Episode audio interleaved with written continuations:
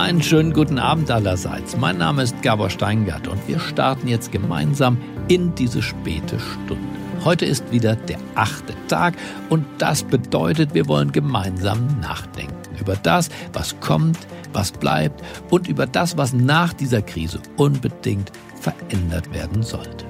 Wir stellen uns diese Fragen immer um 21 Uhr an jedem Werktag und sind dann zu Gast bei Menschen verschiedenster Nationalitäten, verschiedener Denkrichtungen und verschiedenster Funktionen in der europäischen Gesellschaft. Heute ist unser Gastgeber Roger Köppel. Er gibt in der Schweiz die Wochenzeitung Weltwoche heraus und er sitzt für die konservative Schweizerische Volkspartei im Nationalrat. Die SVP ist nach Sitzen die größte Partei im Nationalrat und schon diese Doppelrolle. Politiker und Publizist lässt er ahnen, dass wir es hier mit einem Menschen zu tun haben, der zu Recht den Titel Nonkonformist trägt.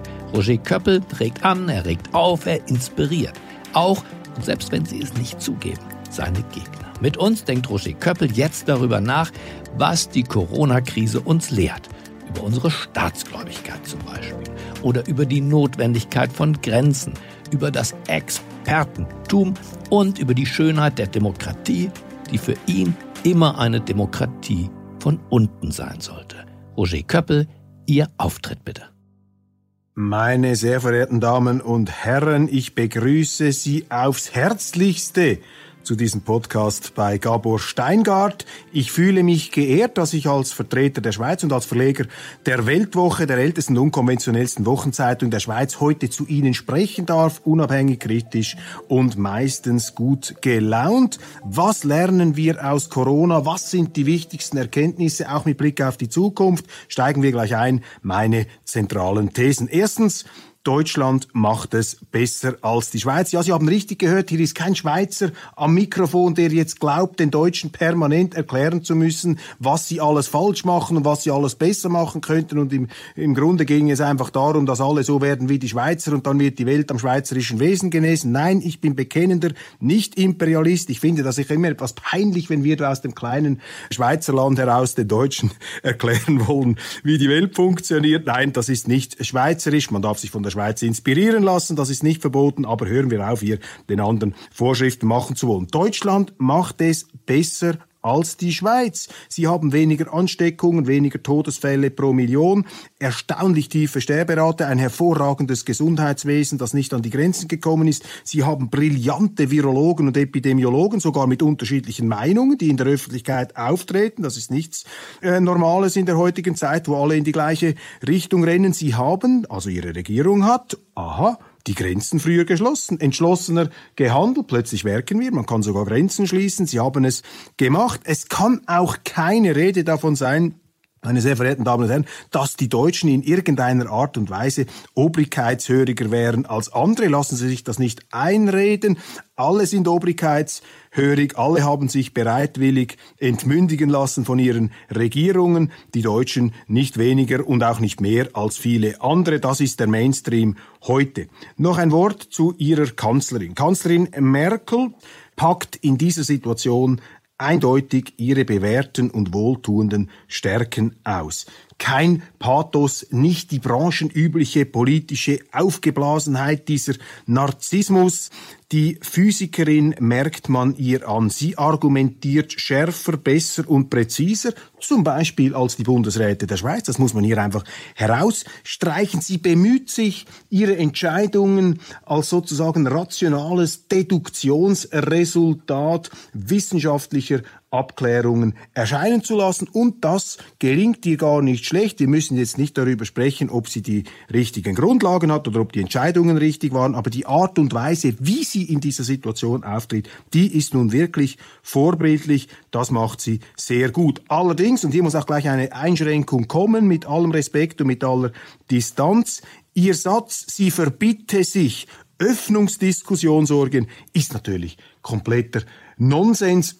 Wenn es jetzt etwas braucht, dann sind es Diskussionsorgien. Wenn die Regierungen derartige Macht in ihren Händen versammeln, dann brauchen wir Diskussionen. Die Essenz der Demokratie ist die Diskussion. Die Demokratie ist die institutionalisierte Diskussionsorgie. Das scheint Frau Merkel hier etwas vergessen zu haben. Gut, dass wir sie darauf aufmerksam machen können im Rahmen dieser Sendung. Zweitens, wir wissen, dass wir nichts wissen. Wir kehren zurück zu dieser sokratischen, urphilosophischen Grundeinsicht. Wir wissen, dass wir nichts wissen. Noch nie in der Geschichte der Menschheit traf die Politik so weitreichende Entscheidungen auf der Grundlage von so wenigen und so lückenhaften und so dürren Daten und Fakten. Eigentlich wussten bis vor kurzem wir eigentlich noch gar nichts. Die anfänglichen Corona-Zahlen und Szenarien haben sich alle als falsch herausgestellt. Die Todesfallraten waren zum Teil bis zum Faktor 20 bis 50 50 falsch, die Infektionszahlen viel zu tief, die Tödlichkeitskoeffizienten viel zu hoch, die Sterberate mussten herunterkorrigiert werden, die Universitäten und Institute haben ihre Modelle in Echtzeit nach unten korrigiert. Es gibt, auch das für mich völlig eigentlich erschütternd als Neuigkeit. Es gibt kaum Obduktionen. Man weiß gar nicht, wer an Corona und mit Corona gestorben ist, soweit ich das als Nicht-Epidemiologe oder Nicht-Pathologe beurteilen kann. Und das ist bemerkenswert. Ein kollektiver Blindflug, den wir hier vornehmen, der allerdings nicht als solcher verkauft wird. Die Wissenschaft, ja, sie ist wichtig. Ich halte hier kein Plädoyer auf den Obskurantismus. Man muss auf die Virologen und die Virokraten und die Epidemiologen hören. Aber auf welche denn? Auf die schwedischen, die uns sagen, die Lockdowns und Shutdowns seien übertrieben. Auf die italienischen, die sagen, man müsse noch viel mehr alles einsargen. Oder haben die recht, die den Lockdown komplett auflockern wollen oder äh, das eben genau das Gegenteil davon fordern. Der Glaube, man könne die Verantwortung an die Wissenschaft oder an die Viren übertragen, ist ein Irrglaube. Es gibt Politiker, die sagen tatsächlich, sie wollen ihre Politik am Virus ausrichten. Das klingt schön, aber es sitzen keine Viren in den Regierungen, meine Damen und Herren, sondern Menschen, Politiker, die gewählt wurden und diese Politiker haben die Verantwortung und nichts, keine Wissenschaft, kein Virus kann die Verantwortung von den Schultern dieser Politikerinnen und Politiker nehmen, auch wenn ich den Eindruck habe, dass die einzelnen Regierungen oder einzelne Regierungsmitglieder bisweilen so reden, als ob sie nicht verantwortlich wären, sondern gleichsam als Briefträger der Wissenschaft operieren. Hier versuchen sie schon präventiv sozusagen mögliche Kritik abzuwenden, abzuspiegeln. Deshalb nichts und niemand nimmt in der heutigen Situation der Politik die schlussendliche Verantwortung ab und auch uns Bürger nicht, denn wir müssen beurteilen, wie die Arbeit der Regierung in dieser Situation ist.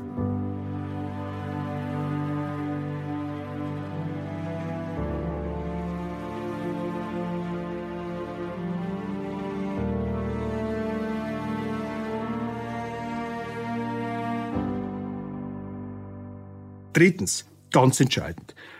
Wir haben keine Corona-Krise, meine Damen und Herren. Wir haben keine Corona-Krise. Wir haben eine Staatsmaßnahmenkrise. Das scheint mir eine ganz wichtige Differenzierung zu sein. Wir haben ein Corona-Problem, selbstverständlich. Wir haben ein Pandemieproblem, das muss man ernst nehmen, das will ich überhaupt nicht verharmlosen oder herunterspielen. Pandemien gab es aber schon immer seit Hunderten, Jahrtausenden von Jahren. Was wir aber heute haben und was wir immer akuter spüren und beobachten, wenn auch erst in Modellrechnungen und abstrakten Zahlen, ist eine Staatsmaßnahmen Krise. Zum ersten Mal in der Menschheitsgeschichte gibt es so etwas wie einen weltweiten Lockdown. Das gab es noch nie. Weder bei der Beulenpest noch bei der spanischen Grippe wurde die Wirtschaft politisch stillgelegt. Die Leute gingen, sofern sie konnten, arbeiten. Anderes konnte man sich gar nicht leisten. Was wir heute erleben, ist mit anderen Worten das Resultat bewusster staatlicher Entscheidungen. Und die waren nicht alternativlos, auch wenn die Politiker das gerne sagen. Die massive Rezession, vielleicht Depression, in die wir hineinschlittern, die ist gewollt, in Kauf genommen als Medizin gegen das neuartige Coronavirus. Ist die Medizin schlimmer als die Krankheit? Noch wissen wir das nicht. Gut möglich, dass die Schweden ohne kompletten Lockdown besser durchkommen als andere. Jedenfalls so notwendig und alternativlos, wie behauptet wird, sind die Shutdowns nicht wie die Politiker behaupten. Und noch ein letzter Gedanke in diesem Zusammenhang. Die dümmste These, die man jetzt hört, ist, dass die Leute, die auf die Verheerungen der Wirtschaft hinweisen, eine frivole Einstellung zum Leben hätten, dass die den Wert des Lebens nicht schätzen würden, indem man jetzt über die Wirtschaft redet. Dabei sei ja die Wirtschaft dürfe nicht als Gegensatz der Gesundheit äh, dargestellt werden, beziehungsweise die Gesundheit stehe über der Wirtschaft. Meine Damen und Herren, das ist einfach kompletter Unsinn, was hier erzählt wird. Es gibt keinen Gegensatz zwischen Wirtschaft und Gesundheit. Im Gegenteil, die Wirtschaft, das lernen wir jetzt, ist die Existenzgrundlage schlechthin unserer Gesellschaften, auch unserer Demokratien ist auch die Grundlage der Gesundheit. Denn die Wirtschaft schafft den Wohlstand, schafft letztlich auch das Steueraufkommen, mit dem die Staaten ihre Sozialsysteme bezahlen, mit dem sie ihre Gesundheitssysteme bezahlen. Die Wirtschaft generiert die Industrien, die Medikamente pharmazeutischer Art ähm, bringen, Maschinen, zum Beispiel Beatmungsmaschinen. Also die Wirtschaft, die Leistungsfähigkeit der arbeitsteiligen, globalisierten Wirtschaft, die ist essentiell für die Existenz für die Existenz unserer Gesellschaft. Das muss ich in Deutschland nicht erklären. Sie haben es in diesem Jahrhundert erlebt, was passiert, wenn die wirtschaftlichen Grundlagen der Gesellschaft in kürzester Zeit zusammenbrechen, was daraus für ein Höllen ein Höllengebräu an politischen Verirrungen ähm, herausgeschleudert werden kann. Das haben sie erlebt und da wissen sie gerade in Deutschland sehr, sehr genau aus eigener familiärer, vielleicht sogar noch aus persönlicher Erfahrung, was es bedeutet, wenn einfach Wirtschaften zusammenbrechen. Das ist ganz schlimm, das verursacht Leid, das verursacht Tod, das kann Kriege produzieren, soziale Unruhen, Gewalt und so weiter. Die Wirtschaft ist die Grundlage unserer Existenz und unserer Gesundheit. Und deshalb sind die Leute, die nicht nur vom Virus, nicht nur von der Gesundheit als medizinischem Phänomen reden, das sind die Verantwortungsethiker in der heutigen Zeit, weil sie bemühen sich in dieser emotional aufgepeitschten Situation, das ganze Bild zu bringen. Wirtschaft und Gesundheit gehören zusammen. Wer die Wirtschaft pflegt, pflegt auch die Gesundheit, schätzt das Leben sehr, sehr hoch.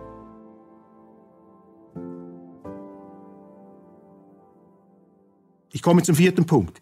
Es braucht mehr radikale Opposition. Für mich die zentrale Erkenntnis aus den letzten Wochen. Noch nie hatten die Regierungen so viel Macht. Die Demokratie wurde flächendeckend narkotisiert. Wo war eigentlich ganz am Anfang der Aufschrei der Opposition? Wo waren die Medien? Niemand hat am Anfang dieser ganzen Shutdown- und Lockdown-Welle seine Stimme vernehmbar erhoben, um dagegen zu protestieren. Nicht aus der Sicht des Rechthabers, der mit dem späteren Wissen dann äh, schon ganz genau Bescheid weiß, was man früher hätte tun sollen, sondern im Sinne eines methodischen, oppositionellen, demokratischen Einspruchs. Wir waren alle Bundesregierung, wir waren alle Shutdown, Lockdown, die Oppositionen, äh, die Oppositionellen waren nicht spürbar, mit einer Ausnahme, meine Damen und Herren, mit der Ausnahme von Gabor Steingart in diesem Programm, auf diesem Kanal. Er hat von Anfang an sehr dezidiert die kritischen Fragen gestellt, hat sich sicher auch die eine oder andere äh, blutige Nase geholt, sich da kritisieren lassen müssen dafür. Ich sage, wir hätten noch viel mehr Steingarts gebraucht. Und wenn ich mir einen Vorwurf machen darf, dann den, dass ich auch von Anfang an noch viel zu wenig konsequent die Infragestellung der politischen Maßnahmen betrieben habe. Denn Demokratie, meine Damen und Herren, heißt Diskussionsorgie, heißt Rede und Gegenrede, heißt Hinterfragung der Regierung. Wenn alle in die gleiche Richtung rennen, ist die Gefahr von Katastrophen am größten. Hat es in Deutschland eine Opposition gegeben? Das ist immer schwierig zu sagen, weil sie haben eine Opposition. Das ist die Opposition mit den drei Buchstaben A, F und D. Aber das darf man eigentlich gar nicht aussprechen. Das ist ein bisschen so wie bei Harry Potter, Lord Voldemort, das Böse, dessen Namen schon gar nicht formuliert werden darf. Und entsprechend verkrampft und verblendet findet dann auch die Mediendiskussion darüber statt. Also wenn die AfD irgendetwas gesagt hätte, dann hätte man es entweder gar nicht gebracht oder man hätte es von Anfang an verteufelt. Ich kann das deshalb nicht beurteilen, ob es hier eine Opposition gab in dieser ganzen Corona-Situation. Sie ist auf jeden Fall nicht bei mir angekommen. Wenn die Opposition tatsächlich narkotisiert gewesen wäre in Deutschland während der letzten Woche, dann haben sie ein Problem. Und das ist das Problem der Regierung. Sie müsste eigentlich von sich aus nicht sich Diskussionsorgien verbitten, sondern im Gegenteil, wenn die Diskussionen nicht stattfinden, dann muss die Regierung sogar dafür sorgen, dass diese oppositionellen Gegenenergien hier stattfinden. Opposition in der Demokratie, Hinterfragung, das ist ein zwingendes Gebot der politischen Geometrie. Und dann noch ein Wort zu den Medien.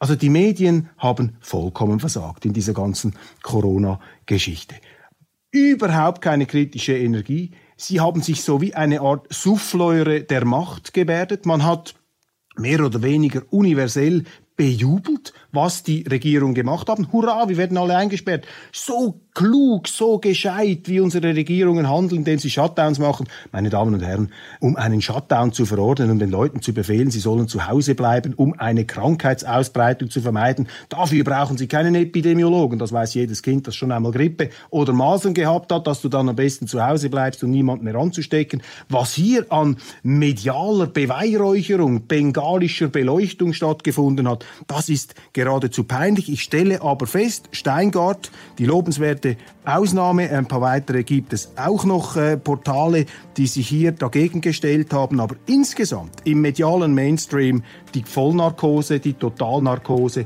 das künstliche, selbstverordnete Koma der Medien. Allmählich, allmählich erwachen hier die kritischen Geister wieder und das ist positiv.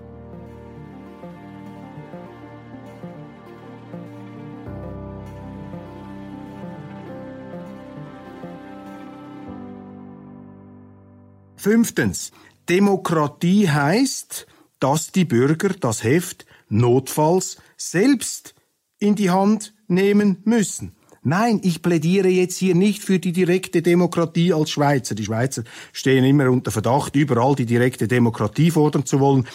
Ich sage, die direkte Demokratie ist nicht schlecht. Man kann sich das Modell auch einmal genauer anschauen, aber eben ich bin kein Imperialist. Ich finde nicht, dass die Welt am schweizerischen Wesen genesen sollte, aber ganz wichtig ist, wenn ich von Opposition spreche, es braucht hier eben auch die Opposition der Bürgerinnen und Bürger, die nicht einfach nur im Lehnsessel sitzen und sich so quasi beim Fernsehschauen etwas beklagen über die angebliche oder auch tatsächliche Unfähigkeit der Regierenden. Es ist eben in der Demokratie manchmal auch gefordert, dass man selber seinen Hintern aus dem Stuhl bewegt und die Initiative ergreift, wenn oben die Sache in die falsche Richtung läuft. Da kann ich Ihnen als Impuls oder als Erkenntnis aus der Schweiz geben, dass eigentlich die wesentlichen strategischen Impulse, wie man diesen Shutdown oder Lockdown wieder öffnen kann, diese Impulse sind nicht von der Regierung gekommen, sondern die sind eigentlich von unten gekommen, auch aus zum Teil oppositionellen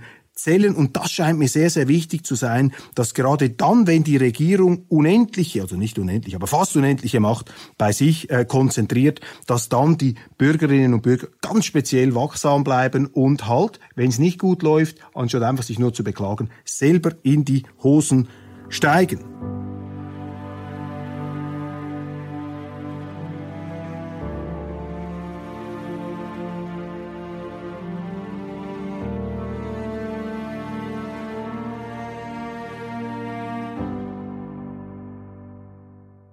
Sechste Erkenntnis. Lob der Grenzen. Das ist für mich in der ganzen äh, politischen Maßnahmenbetrachtung und auch im Grundsätzlichen, was wir hier diskutieren müssen, ganz zentral.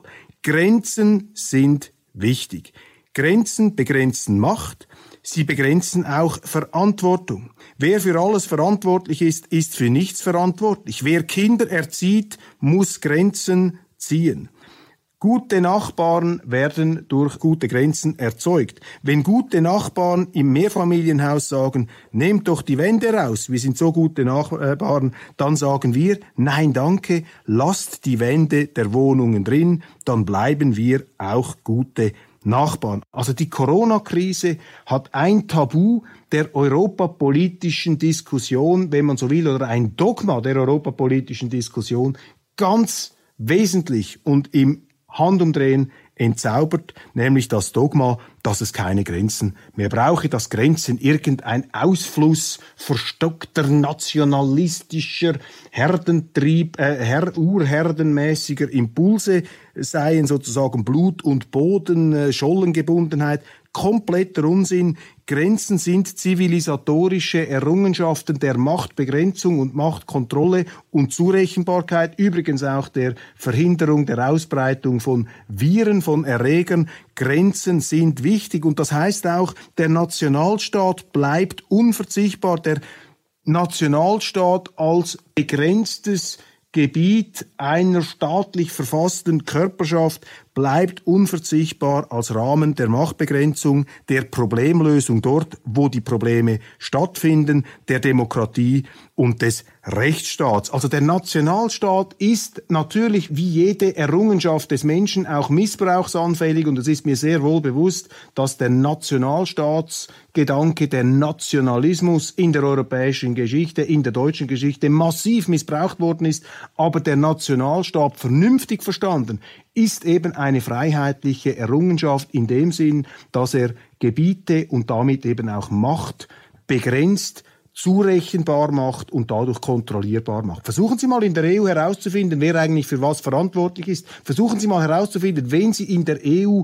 abwählen müssen, wenn irgendetwas falsch gelaufen ist. Das ist schon auf nationalstaatlicher Ebene schwierig, aber dort, wo wir dann im supranationalen Bereich sind, im kompletten Bereich, wo eben alle für alles verantwortlich sind und niemand für etwas, da wird es dann sehr, sehr schwierig für den demokratisch gesinnten, freiheitsliebenden Menschen überhaupt sich ein Bild zu machen, wen er abwählen kann, wenn irgendetwas falsch läuft. Also ganz, ganz zentral die Erkenntnis, dass in einer Krise der begrenzte Nationalstaat, der begrenzte nationale Rechtsstaat ein zentraler Rahmen bleibt für unsere freiheitliche Ordnung.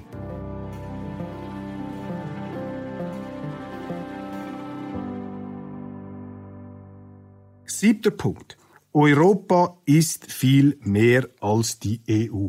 Ja, Leute, die mich kennen, wissen es, ich bin jetzt nicht gerade verliebt in die Europäische Union in der heutigen Form. Ich habe kein erotisches Verhältnis, wenn man so will, auch kein intellektuell erotisch platonisches Liebesverhältnis zu dieser institutionellen Fehlkonstruktion EU. Aber ich will Sie hier nicht auf eine ideologische Reise mitnehmen oder ich will Sie hier nicht indoktrinieren, aber die Erkenntnis wird doch jetzt auch in der Corona-Pandemiesituation immer sichtbarer, Europa ist mehr als die EU. Und die EU ist nicht Europa. Die EU ist eine Schönwetterkonstruktion. Sie ist nicht krisentauglich. Sie war vielleicht fast ein bisschen irrelevant. Und nichts deutlicher hat das gezeigt, als die Stellung von Ursula von der Leyen, Entschuldigung, ich will das nicht äh, jetzt mit dem deutschen, äh, mit der deutschen Karte spielen, aber nichts hat das deutlicher gezeigt als die Stellung von Ursula von der Leyen, der Kommissionspräsidentin, in dieser ganzen Staatsmaßnahmen Corona-Krise. Zuerst war die EU und Frau von der Leyen waren die beiden unsichtbar, dann hat man nichts davon gehört und als sie sich dann schließlich irgendwie geäußert haben, dann hat es niemanden mehr interessiert. Die EU war nicht vorhanden. Und die Tragik, die hier sozusagen fast das Ganze umweht, ist noch befeuert durch die Tatsache, dass Frau von der Leyen ja eigentlich Ärztin ist und umso dringender, umso virulenter hätte doch äh, ihr Wort sein müssen in dieser ganzen ähm, Entwicklung. Aber nichts war irrelevanter in den letzten Wochen als das Wort der Ärztin Frau von der Leyen an der Spitze der Europäischen Union. Das muss uns natürlich zu denken geben. Und ich sage das als jemand, der jetzt nicht sagt, ja, ich, das chinesische Modell ist der Referenzpunkt oder das amerikanische Modell mit einem hochnarzisstischen Präsidenten. Auch die EU in ihrer bürokratischen Überformung ist nicht das Modell. Europa ist das Modell.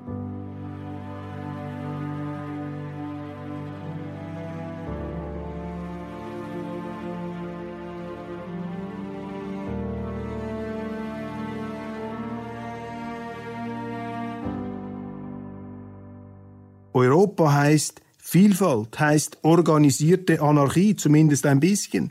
Schweden müsste einen Preis bekommen, denn die Schweden, zusammen mit den Holländern und am Anfang auch noch etwas die Briten, hatten die Kraft und den Mut, es anders zu machen. Und das ist die Stärke, meine Damen und Herren, die wir in Europa haben. Wettbewerb, Vielfalt der Systeme, auch die sogenannte, das äh, das Austesten unterschiedlicher Wege. Der Wettbewerb muss ja nicht immer in seiner pathologischen, kriegerischen Form ausgelebt werden, aber Wettbewerb ist wichtig. Vielfalt ist entscheidend und Europa ist mehr als die Europäische Union. Meine achte Erkenntnis, meine sehr verehrten Damen und Herren, es geht auch wieder aufwärts. Wir dürfen nicht verzweifeln, selbstverständlich nicht. Wir haben uns schon größere Katastrophen eingebrockt und auch überwunden. Deutschland war am Nullpunkt 1945 ein Trümmerhaufen. Bereits 1961 hat man die Engländer und die Franzosen wieder überholt, deutlich überflügelt, wenn man das Bruttosozialprodukt, den Wohlstand pro Kopf anschaut. Warum haben die Deutschen nach der Totalkatastrophe zweier Weltkriege die Briten und die Franzosen wohlstandsmäßig wieder überflügelt? Warum war das möglich? Natürlich die sprichwörtliche Tüchtigkeit der Deutschen, die auch vielen Menschen unheimlich ist, ist natürlich immer schwieriger, wenn sie verlieren. Sie kennen die Sprüche aus dem Fußball. Gary Lineker, nicht wahr, der britische Stürmer, der gesagt hat, Fußball ist ein Spiel mit je elf Spielern, zweimal 45 Minuten und am Schluss gewinnen die Deutschen. Sie müssen auch verstehen, dass der Sieger nicht überall geliebt werden kann. Also die Tüchtigkeit ist sicher auch an der Wurzel dieses gigantischen Erfolgs, den die Deutschen nach dem Zweiten Weltkrieg gehabt haben. Aber eben nicht nur. Sie sind auch erfolgreich, weil sie das bessere politische System gewählt haben. Nicht den französischen Zentralismus, der, der alles auf einen Sonnenkönig, auf einen Herr Macron oder wie sie dann immer heißen, ausrichtet, nicht alles auf die Zentrale ausgerichtet, sondern sie haben ein System, das feingliedriger gefächert ist, nämlich das System des Föderalismus mit stärkeren Gebietskörperschaften, mit stärkeren Bundesländern, wie Sie sagen. In der Schweiz würden wir das Kantone nennen, also Föderalismus anstelle des Zentralstaates. Ganz wichtige Erfolgssäule des deutschen Modells. Dann natürlich die Marktwirtschaft. Ludwig Erhard, ganz bedeutend. Das ist entscheidend. Wirtschaft, privater Sektor, Eigenverantwortung, nicht alles beim Staat machen, nicht alles über Steuern, nicht alles über Umverteilung machen. Sagen Sie das der SPD, die in letzter Zeit immer etwas mehr sozialistische Anwandlungen zu entwickeln scheint. Ludwig Erhard, Föderalismus, Marktwirtschaft, Daran soll man sich orientieren und nicht am französischen Zentralismus mit seiner gelenkten Ökonomie oder schon gar nicht am bismarckschen Untertanenstaat.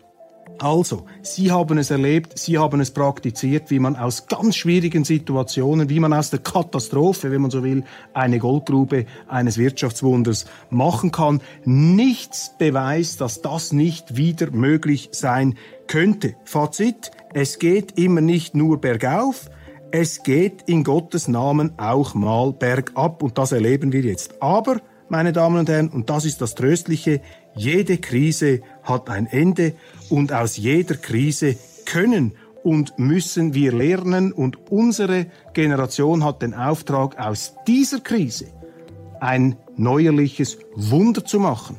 Aus der Katastrophe eine Goldgrube, aus der Katastrophe ein Wirtschafts- und Gesundheitswunder. Meine Damen und Herren, nun danke ich Ihnen von Herzen für die Aufmerksamkeit. Bleiben Sie gesund, bleiben Sie wachsam, bleiben Sie kritisch und bleiben Sie Gabor Steingart und der Weltwoche gewogen. Alles Gute, vielen Dank. Danke, Roger Köppel, für dieses leidenschaftliche Plädoyer für eine lebendige europäische Demokratie, die mehr aushält als nur eine Meinung und seine zählt für mich unbedingt dazu. Lassen wir diesen Zuruf aus der Schweiz doch heute Nacht einfach mal sacken. Ich wünsche Ihnen jetzt einen schönen Abend und danach eine geruhsame Nacht. Bleiben Sie mir gewogen. Es grüßt Sie auf das Herzlichste, Ihr Gabor Steingart.